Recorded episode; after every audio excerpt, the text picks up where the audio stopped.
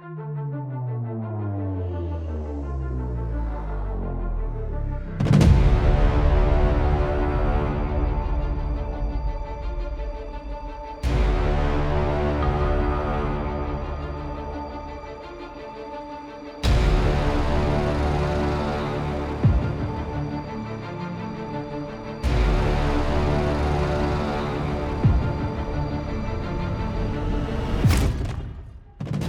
Cześć, witam na moim kanale.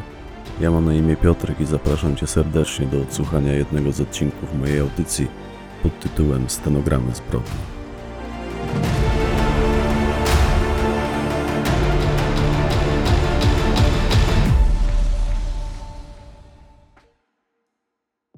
Julo, część czwarta. Fragment stenogramu nagrania rozmowy przeprowadzonej w gabinecie psycholog Aldony Małeckiej 23 września 2020 roku. Zbyszek Jedlina to był policjant starej daty, już wówczas 55-letni gliniarz z ogromnym dorobkiem i doświadczeniem. W czasie, gdy ja trafiłem pod jego skrzydła, mało było w policji takich, którzy jako pierwsi mieli odwagę wyciągnąć do niego rękę. Wszędzie, gdzie się pojawił, witano go z mniejszymi lub większymi honorami. Ja nie pracowałem z nim potem nie wiadomo jak długo, ale dał mi się poznać z jak najlepszej strony, mimo że zakulisowo różne rzeczy na jego temat słyszałem. Sporo można było mu zarzucić, bo on był bardzo pewny siebie, nie znał granic policyjnej roboty i też wiele razy przez to podpadł. To od niego między innymi nauczyłem się, że w tej pracy ogranicza cię tylko twoja wyobraźnia. Ja w ogóle chyba byłem podobny do niego i wydaje mi się, że to dlatego mnie wybrał. On miał takie dość proste powiedzenie, rzekłbym, że nawet prostackie, natomiast ja zapamiętam je do końca życia. Pamiętam, jak wypowiedział je po raz pierwszy podczas szkolenia, w momencie, gdy uczestniczyłem w kursie na przykrywkowca w szkole policji w Katowicach. Był naszym nadzorcą i jednym z wykładowców. Uczył nas wielu rzeczy, m.in. prawidłowego rozliczania budżetu zadań specjalnych. To bardzo ważna sprawa, bo bez tego przykrywkowcy nie mają prawa istnieć. Zresztą obskoczyliśmy podczas tego szkolenia sporo szkół i kursów. I nie mam na myśli wyłącznie szkół stricte policyjnych rozlokowanych w różnych częściach Polski. Dzięki temu bardzo szybko poznałem wielu wartościowych gliniarzy. W każdym razie Zbyszek powiedział wtedy coś takiego. Ja tam nie wywiązałem się z jakiegoś zadania, czy też źle się wywiązałem. Efekt był taki, że wyszło nie po jego myśli. Mnie po prostu ograniczyła wtedy moja wyobraźnia. Bałem się pójść do przodu, jakoś podświadomie broniłem się przed tym, by zrobić to, czego on ode mnie oczekiwał. A on już po wszystkim zebrał nas pośrodku sali gimnastycznej. Powiedział: Zadanie ma być wykonane bez względu na cenę i środki. Oczywiście one nie są nieograniczone, hamuje was zarówno budżet, jak i wyobraźnia, ale powiem wam jedno, tak jak kiedyś mnie powiedział mój oficer prowadzący. Jeśli każą ci narobić w spodnie, to przytaknij, a potem zrób po swojemu, jak chcesz. Byleby tylko było dobrze, byle się nie ufajdać. A kiedy cię spytają, jak sobie poradziłeś, powiedz, że spodni nie zdejmowałeś. Rozumiecie? Za wszelką cenę musicie dążyć do osiągnięcia celu zadania, choćbyście mieli swoim postępowaniem zaprzeczyć wszelkim pierwotnym jego założeniom. Wszystkich okłamać, wszystkich, nawet mnie. Za wszelką cenę główny cel ma być osiągnięty. I Zbychu skończył to mówić i zrobił nam odbój. Wygonił nas do szatni, dał nam wolne popołudnie, wypisał przepustki, pozwolił wyjść na miasto, rozluźnić się, pomyśleć. On był prosty facet, mentalnie bardzo prosty, natomiast chyba w tym tkwiła jego porażająca skuteczność. W prostocie, a czasami wręcz w prostactwie. Jak tak sobie dzisiaj przypominam jego wyczyny, to rządził nim z reguły jeden schemat. Mówił i robił tak, by było dobrze, a potem robił po swojemu, w taki sposób, że prościej się już tego zrobić nie dało. Zawsze podążał najkrótszą drogą do celu. Do mnie nie do końca to przemawiało, ale cóż, tak w skrócie można scharakteryzować Zbyszka. I kolejne jego słowa cisną mi się teraz na usta. Mianowicie zwykł mawiać: Nie bierz cudzego i nie oddawaj swojego. Proste słowa, a docierały. Zresztą sposób, w jaki on je wypowiadał, bo on bywał bezkompromisowy, jemu wystarczyło w oczy spojrzeć i już się wiedziało, że on i tak postawi na swoim, a ty masz zrobić to, czego on od ciebie żąda, masz osiągnąć wyznaczony cel, a potem w razie czego skłamać, że spodni przecież nie zdejmowałeś. A przede wszystkim trzeba było się z nim liczyć. Żądał bezgranicznej lojalności. Taki był Zbyszek. On już dzisiaj nie żyje, leży na powązkach w tak zwanej Alei Zasłużonych. Byłem tam u niego kilka razy. Zachodzę do niego przy okazji, gdy jadę zapalić znicz w miejscu, gdzie znaleziono zwłoki mojego brata, w tym lesie pod Piasecznem. A gdy już tam jestem, to rozwożę przy okazji resztę zniczy, bo mam ich przy sobie mniej więcej tuzin. Starym znajomym z policji je wożę. Stawiam je na ich grobach, nie tylko tym z czasów, gdy pracowałem pod przykryciem. Wszystkim przyjaciołom z policji, z komendy stołecznej, tym, którzy wąchają już kwiatki od spodu, je stawiam. No i w hołdzie bratu i Stefanowi. Raz w roku to robię, w rocznicę ich śmierci. Mówiłem, śmierciolka wywarła na mnie tragiczne piętno. Proszę sobie mnie wyobrazić jako młodego jeszcze policjanta, który z wykrywaczem metalu w ręku, wypożyczonym, a właściwie to wykradzionym z wrocławskiej komendy, snuje się tam wokół miejsca, gdzie próbowano spalić zwłoki mojego brata i szuka jego sygnetu albo należącego do Stefana złotego łańcuszka, albo też czegokolwiek innego, co mogłoby mnie naprowadzić na trop zabójców, jakiejś łuski chociaż, jakiegoś niedopałka. No, tak było. Nie raz i nie dwa snułem się tam, rozgrzebywałem ten dół gołymi rękoma w poszukiwaniu śladów mogących mnie naprowadzić na trop zabójcy brata. Będąc jeszcze bardzo młodym człowiekiem, za punkt honoru obrałem sobie odnalezienie sprawców tej zbrodni. No i Joanny, choćbym miał odnaleźć już tylko jej szczątki. To była pewnego rodzaju obsesja, przeszkadzała mi normalnie funkcjonować. Odkrył to Zbyszek w trakcie kursu, przeprowadził ze mną długą rozmowę, trochę podniósł mnie na duchu, sprawił, że przestałem potem bezustannie o tej sprawie myśleć. Szkolenie, które przeszedłem zanim zacząłem pracę pod przykryciem, było bardzo intensywne. Bardzo. Mogę je porównać wyłącznie do szkolenia wojskowego, w którym uczestniczyłem jako żołnierz jeszcze przed moim wyjazdem na misję na wzgórza Golan, bo służąc w armii pół roku spędziłem na misji wojskowej właśnie tam, na terenie Syrii. Natomiast patrząc z perspektywy czasu, śmiem twierdzić, że szkolenie policyjne, to stricte przygotowujące do pracy pod przykryciem, było po stokroć trudniejsze bo pełniąc służbę na misji wojskowej, nawet gdy zaczyna być gorąco, gdy jakaś kula przeleci ci obok głowy, wiesz, że nie jesteś sam, że obok stoją koledzy i możesz na nich liczyć, że jak trzeba będzie, to cała armia podobnych do ciebie stanie obok i jakoś być może sobie poradzicie. A jako przykrywkowiec funkcjonujesz pośród bandytów zupełnie sam, na nikogo nie możesz liczyć, bo oni nie trzymają ze sobą, to jest mit. To znaczy, teoretycznie możesz i powinieneś liczyć na osoby, które cię ubezpieczają jako osobę działającą pod przykryciem, ale one są daleko, a często się zdarza, że w ogóle nie mają pojęcia, gdzie ty się w danym momencie znajdujesz. Urywasz z nimi kontakt na dzień, dwa, czasami na tydzień, a twoi przełożeni zastanawiają się, czy nie spisać cię już na straty.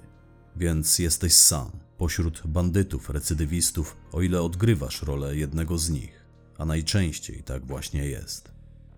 Mężczyzna, przykrywkowiec, zwykle bywa wykorzystywany do przeniknięcia w struktury zorganizowanych grup przestępczych. Kobiety rzadziej, z wiadomych powodów. Absolutnie nie dlatego, że są słabsze psychicznie czy fizycznie, bo nie są. Niech mi pani wierzy, że absolutnie nie są. Nie jesteście. Wielokrotnie na własnej skórze się o tym przekonałem, że kobiety policjantki bywają twardsze i skuteczniejsze od mężczyzn policjantów, natomiast ciężko znaleźć zorganizowaną grupę przestępczą, typowo mafijną, na czele której stoi kobieta, czy też sporą część jej składu stanowią kobiety. No po prostu tak jest, ale kobiety, policjantki mają pod przykryciem równie dużo pracy co mężczyźni i czasami ich zadania są o wiele ciekawsze, a każde jest bardzo trudne. Kobieta przykrywkowiec to wisienka na torcie, bez dwóch zdań. Proszę pani, między innymi dlatego z terrorystkami się nie negocjuje. To ogólnie przyjęta zasada w większości służb specjalnych. Z uzbrojonymi kobietami się nie negocjuje, bo z nimi się nie da negocjować. Facet bandyta może zejść ze złej drogi i osobiście znam nie jeden taki przypadek. Gangsterzy, mafiozi czasami decydują się na współpracę z policją czy też prokuraturą, Potrafią odstąpić od popełnienia czynu zabronionego, wcześniej przez godzinę trzymając komuś odbezpieczony pistolet przy głowie. Mówię, znam takie przypadki. A o podobnym przypadku, w którym chodziłoby o kobietę, nawet nie słyszałem. Kobiety idą do końca. Mam na myśli bandytów w żeńskim wydaniu. Prą do końca. Są lojalne wobec siebie i swoich zwierzchników, w każdym momencie gotowe są oddać życie za swoje przekonania. Mówię, z kobietami w gangsterskim wydaniu się nie negocjuje, a jak spróbujesz, jak w to wejdziesz, to przegrasz. Przepierdolisz wszystko, co postawiłeś na szali, jak w loterii, jakbyś stał nad ruletą. Może jakiś drobny sukces osiągniesz, trafisz jakąś trójeczkę, może nawet czwórkę, a ostatecznie i tak wszystko przepierdolisz. Nigdy też nie wiesz, co ci się trafi. Kobieta przyparta do ściany potrafi prześliznąć ci się pod nogami, nawet się nie zorientujesz, kiedy to ty znajdziesz się pod ścianą, kiedy ty zajmiesz jej miejsce, a ona zacznie z tobą negocjować z pozycji siły. Kobiety mafii, o ile już taka ci się trafi, są niezwykle przebiegłe. Poznałem w życiu kilka takich jednostek, z reguły już w okolicznościach, gdy przyszło im odpowiadać za swoje czyny, i powiem pani, że to były dla mnie bardzo pouczające lekcje. Tak, lekcje. To, jak te kobiety potrafiły sobie ludzi owinąć wokół palca, jak potrafiły kłamać i zwodzić mnie, moich kolegów, prokuratorów i sędziów, a także rodziny swoich ofiar czy same ofiary. Umiem to nazwać tylko w jeden sposób. To było coś niesamowitego, a nawet pięknego. Podziwiałem te kobiety, naprawdę. Chciałbym umieć tak dbać o własne interesy jak one i mieć ich wyobraźnię. Z punktu widzenia policjanta, a w tym przypadku mnie, to było niesamowite. Kiedyś trafi się kobieta stanowiąca zbiór najlepszych, a jednocześnie najgorszych ludzkich cech i będzie rządzić światem. Zobaczy pani, kiedyś tak będzie. Proszę mi wybaczyć tę dygresję, ale mówiłem, musi się pani przyzwyczaić. Moja żona czasami podśmiewała się ze mnie w towarzystwie, potrafiła mnie zaanonsować słowami: A to Julian, mój mąż, który zaraz zanudzi was na śmierć swoimi opowieściami. I chyba miała rację, ja chyba dziś jestem taką zrzędą. Ale cóż, przecież ja pani nie obiecywałem, że to będą przyjemne spotkania. To co, kończymy na tym i mogę już sobie pójść? Nie? Dlaczego kurwa nie? Ja oczywiście szkoląc się, a raczej będąc szkolony do pracy jako tajniak, nie miałem pojęcia o charakterze misji, do której byłem przygotowywany. Zbyszek długo mi nic na ten temat nie mówił, wyznał mi tylko tyle, że już coś dla mnie ma, że przygotowuje mnie do szczególnej roli, szkoli mnie w obranym z góry kierunku. I tym samym odbyłem cykl szkoleń typowo sprawnościowych, ale to akurat była pestka i czysta przyjemność. W tamtym czasie radziłem sobie perfekcyjnie z każdym wyzwaniem, jakie stawiali przede mną instruktorzy. Szkolono mnie też z policyjnej teorii, z przepisów prawa, z tematów medycznych, ze szczególnym uwzględnieniem tego, jak po postrzale można starać się odłożyć w czasie swój prawdopodobny zgon, by zdążyć jeszcze zeznać coś na protokół itd. Odbyłem również szkolenie w łódzkiej filmówce i było to szkolenie typowo aktorskie. Na trzy tygodnie dokoptowano nas do zaawansowanej grupy studentów tej szkoły, uczono nas odgrywać różne role, wcielać się w różne postacie, okazywać nieznanej widowni sztuczne emocje. Ale to wspominam akurat bardzo dobrze. Bardzo mi się ten etap podobał. Natomiast chyba nigdy nie nasłuchałem się tylu negatywnych komentarzy na swój temat jak wówczas. Moi wykładowcy, bo chyba mogę ich tak nazywać, skoro byłem ich studentem, nie cackali się z nami w ogóle. Nawet w wojsku nie słyszałem tylu inwektyw, jakimi oni mnie obrzucali, gdy z czymś kiepsko sobie poradziłem. Współczuję aktorom. To nie jest łatwy chleb. Coś o tym wiem. No i malować twarz mnie tam nauczyli. To znaczy robić sobie makijaż. Może się to pani wydać śmieszne, ale śmieszne nie było. Często później korzystałem z tego typu wybiegów, chociażby po to, by działając pod przykryciem zamaskować stres, strach lub zmęczenie. Kiedy całe to szkolenie, a trwało dokładnie 5,5 miesiąca, zbliżało się już ku końcowi, kiedy już uznano, że potrafię manipulować ludźmi wystarczająco dobrze, Jedlina zaczął mnie pomału wdrażać w zadanie. Przede wszystkim chyba dlatego, że widząc moje zaangażowanie, zaczął mi ufać. Bo kilkoro innych osób jeszcze w trakcie trwania szkolenia odesłał z powrotem do macierzystych jednostek. Uznał widocznie, że się nie nadają. Ostatecznie kursu kończyłem ja i jeszcze jedna agentka. Jej nazwiska nie pamiętam, zresztą to nie ma znaczenia i tak było zmyślone. Jedlina, tak jak zapowiedział, ulepił mnie pod z góry przygotowaną legendę. Z pomocą i pod opieką ZBZ-u, czyli Zespołu Bliskiego Zabezpieczenia, na czele którego stał Zbyszek, miałem przeniknąć w struktury zorganizowanej grupy przestępczej. To była grupa rzeszowska, bardzo hermetyczna i skryta, a jednocześnie niezwykle aktywna i brutalna.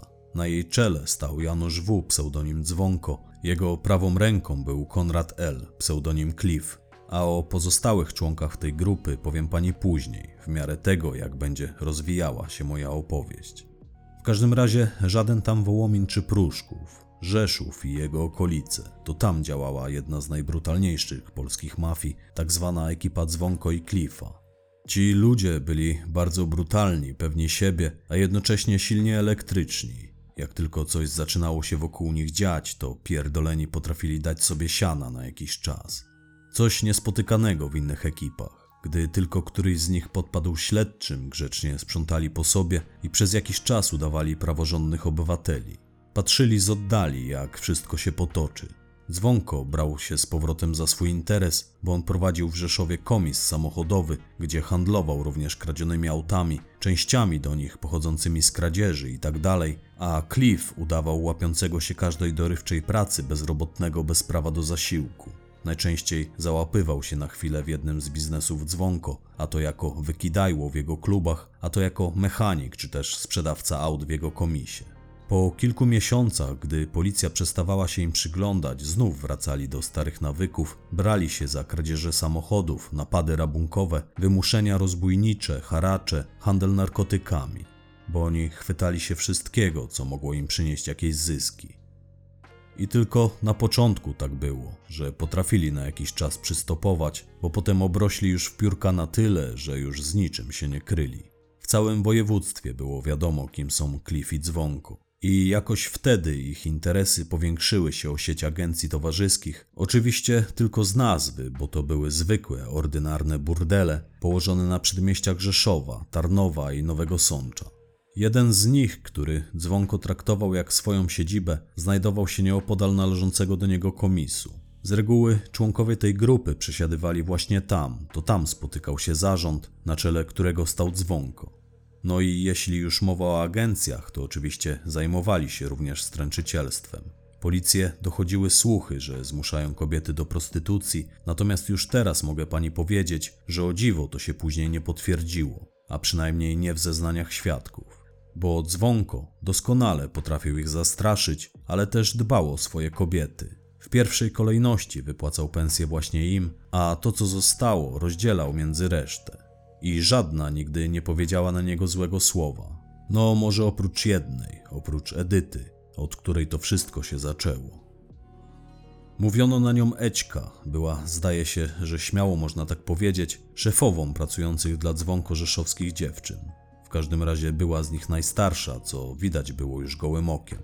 Mocno zniszczona była, wysuszona, wyglądała wręcz jak wrak człowieka, nieodłącznie towarzyszyła jej puszka energetyka i papieros. Kiedy lepiej ją poznałem, wydawało mi się, że w jej żyłach zamiast krwi płynie mieszanka energetyków i amfetaminy.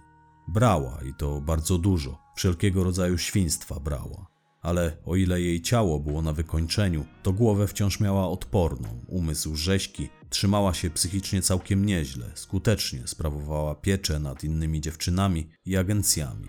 Miała 44 lata, gdy ją poznałem, dwójkę dzieci i męża. To właśnie dzięki niej udało mi się przeniknąć do tej grupy, bo to ona sprowokowała to wszystko. Przyszła kiedyś do rzeszowskiej komendy, zaniepokojona zniknięciem jednej z dziewczyn. Kolejnej zresztą, już drugiej. Ta pierwsza zniknęła w Nowym Sączu. I Ećka zaczęła nadawać. I nadała tyle, że policjantowi, który jej wtedy słuchał, wypisał się nowy długopis.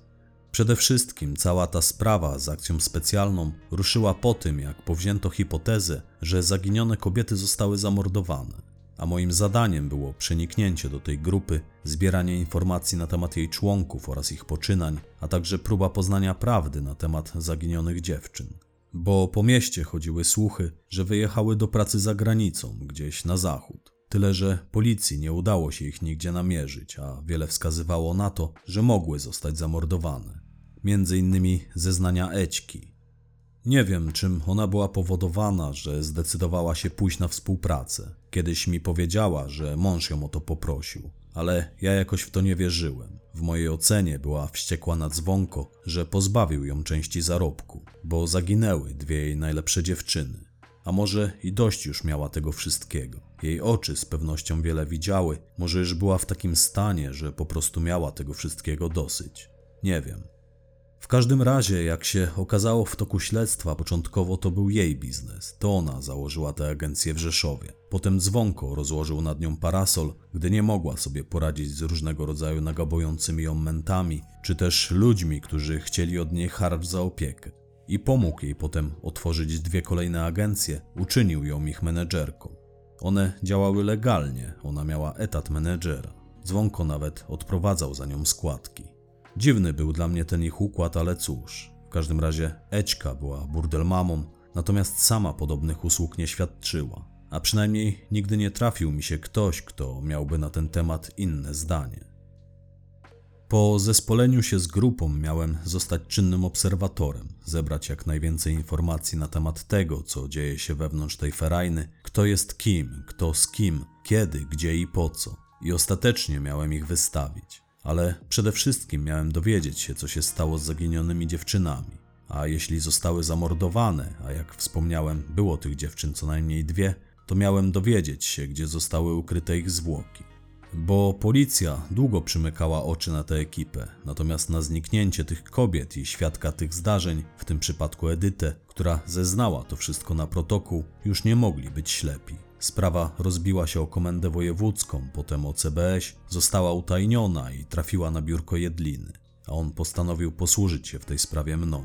Miał ku temu swoje powody. Oczywiście wtedy mi ich nie wyjawił. Pamiętam, jak ukończyłem kurs jako jeden z dwojga, a przystąpiło nas do niego dziewięcioro. I to był piątek, było dosyć uroczyście. Jedlina zaprosił nas dwoje do jednego ze stołecznych klubów. To był taki klub na uboczu, taki pub. Jedlina, spodziewając się, że może być obserwowany przez bandytów z różnych zakątków Polski i bojąc się spalenia mnie jako świeżego agenta, zabrał mnie do jakiegoś pubu dla studentów. Mówię mnie, bo dziewczyna, policjantka, która ukończyła ze mną ten kurs, nie zjawiła się wtedy. Kiedy siedzieliśmy już ze Zbyszkiem w tym pubie, zadzwoniła do niego, powiedziała, że jest zmęczona, musi odpocząć, a tak w ogóle to ona nie pije alkoholu. I kolejnego dnia Jedlina odesłał ją do macierzystej jednostki, miał dla niej jakieś zadanie, ale odpuścił. Powiedział, że nie ufa ludziom, którzy nie piją alkoholu, że to temat niezbędny w tej robocie, a jeśli ona nie pije, to może nie poradzić sobie sama ze sobą, gdy przyjdzie jej wypić. To znaczy, z emocjami może sobie nie poradzić w głównej mierze. I dlatego ją odesłał. Bał się, że kiedyś przyjdzie jej się napić w trakcie zadania i stworzy tym zagrożenie dla siebie i innych. Powiedział, że taka sytuacja może ją zgubić i odesłał ją do domu, do Gdańska mimo że podobnie jak ja ukończyła cały kurs. Zasiedliśmy w tym pubie tylko my dwaj. Tam w kącie przy barze siedzieliśmy dosyć długo, pogadaliśmy jak dobrzy znajomi, trochę wypiliśmy, nawet trochę za dużo. Rozmawialiśmy oczywiście po części o mojej przyszłej misji i Zbyszek wyznał mi wtedy, że oprócz wysoce poufnych zeznań Ećki, która wciąż pełniła swoją rolę, dalej stręczyła młode dziewczyny, policja miała też zeznania kolejnego świadka. O podobnym charakterze były te zeznania. Tyle, że ten mężczyzna je wycofał. Z jego słów wynikało, że jedna z zaginionych kobiet z pewnością nie żyje, a on sam był przypadkowym świadkiem jej zgonu. Natomiast mówię, w pewnym momencie ten świadek zaprzeczył temu, co zeznał. Po tym, jak jeden z ludzi Cliffa zupełnie przypadkiem dojrzał go, gdy wychodził z budynku rzeszowskiej komendy, a potem ów świadek zniknął na kilka dni, bo oni się w jakiś tam sposób znali działali wcześniej razem czy coś takiego. Ja już dzisiaj nie pamiętam. Każdym razie wszyscy zaangażowani w tę sprawę policjanci domyślali się, co mogło się dziać z tym człowiekiem w czasie, gdy uważany był za zaginionego i szczerze mu współczuli. Potem to się potwierdziło, bo on znów się pojawił, ale nikomu już nie udało się nakłonić go do dalszych zeznań, a i wcześniejsze wycofał. Powiedział, że to wszystko mu się przyśniło.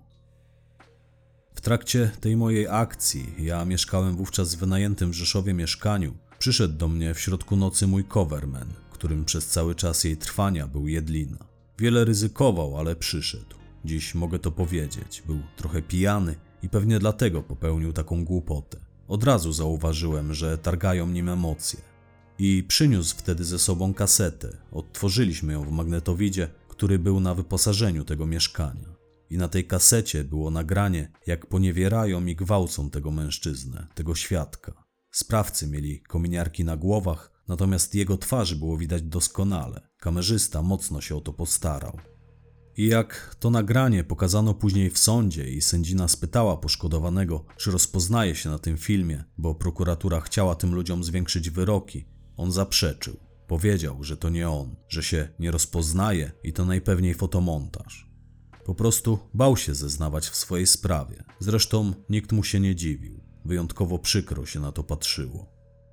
Mówiłem, ta grupa była niezwykle brutalna i zdolna do wszystkiego. Było już wtedy o nich głośno, m.in. za sprawą gazet i telewizji, a to, co pismaki wypisywały na ich temat, potęgowało strach wśród świadków.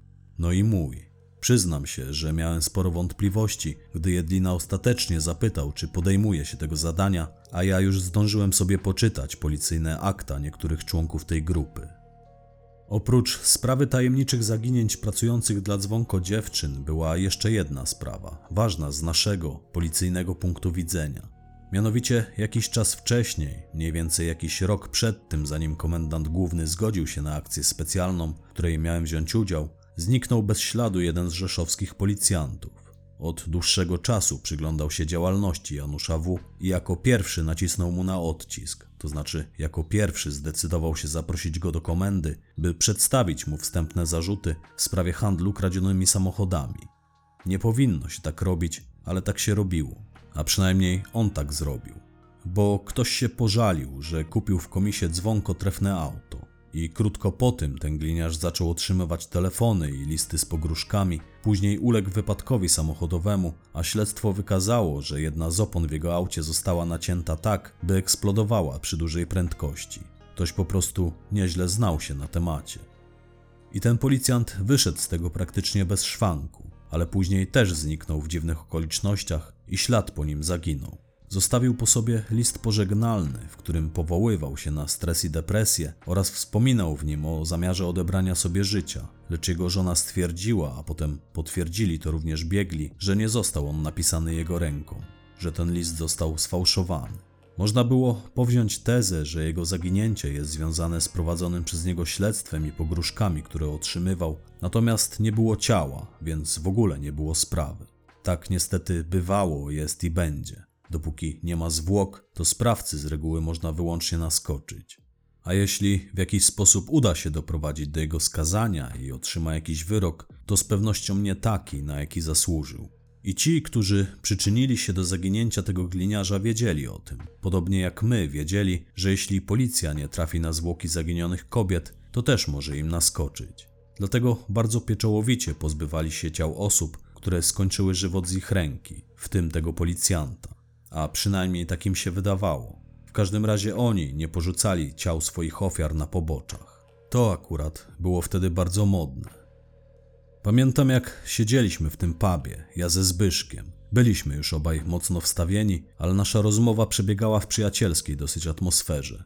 Byłem zaskoczony, bo do tamtej pory Zbyszek zwracał się do mnie albo bardzo oficjalnie, albo dość lekceważąco. Mówił do mnie młody, świeży i tak dalej. A wtedy po raz pierwszy powiedział do mnie Julo. I ja go pytam, co z moimi personaliami, czy kolejny raz zostaną zmienione na czas trwania akcji, czy dostanę fikcyjne papiery. Bo już na kursie występowałem pod fikcyjnym nazwiskiem, zresztą jak każdy.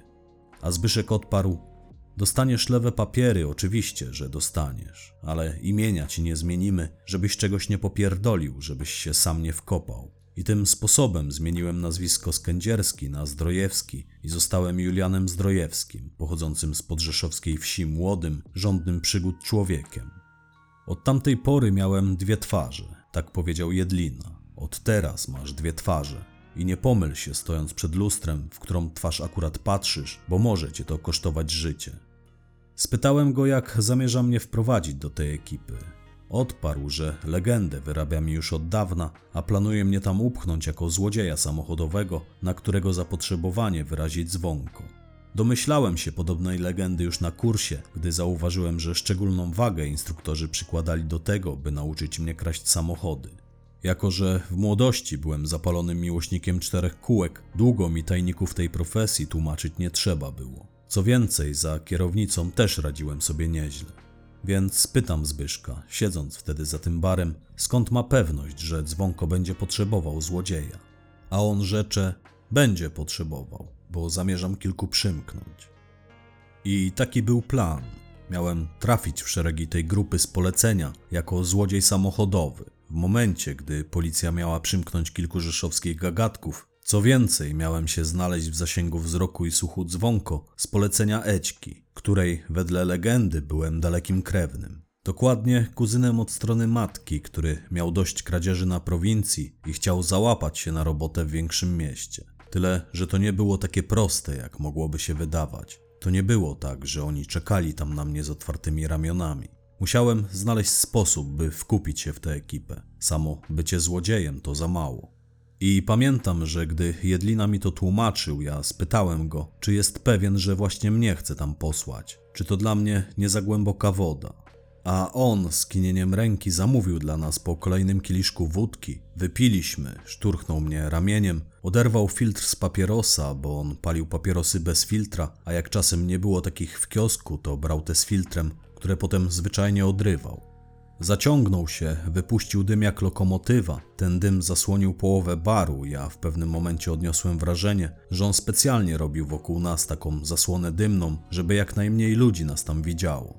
Szturchnął mnie i mówi: A jak kurwa inaczej chcesz nauczyć się pływać, jeśli nie w głębokiej wodzie? I nic mu nie odpowiedziałem. Potrafił mnie przekonać tymi swoimi prostymi zdaniami.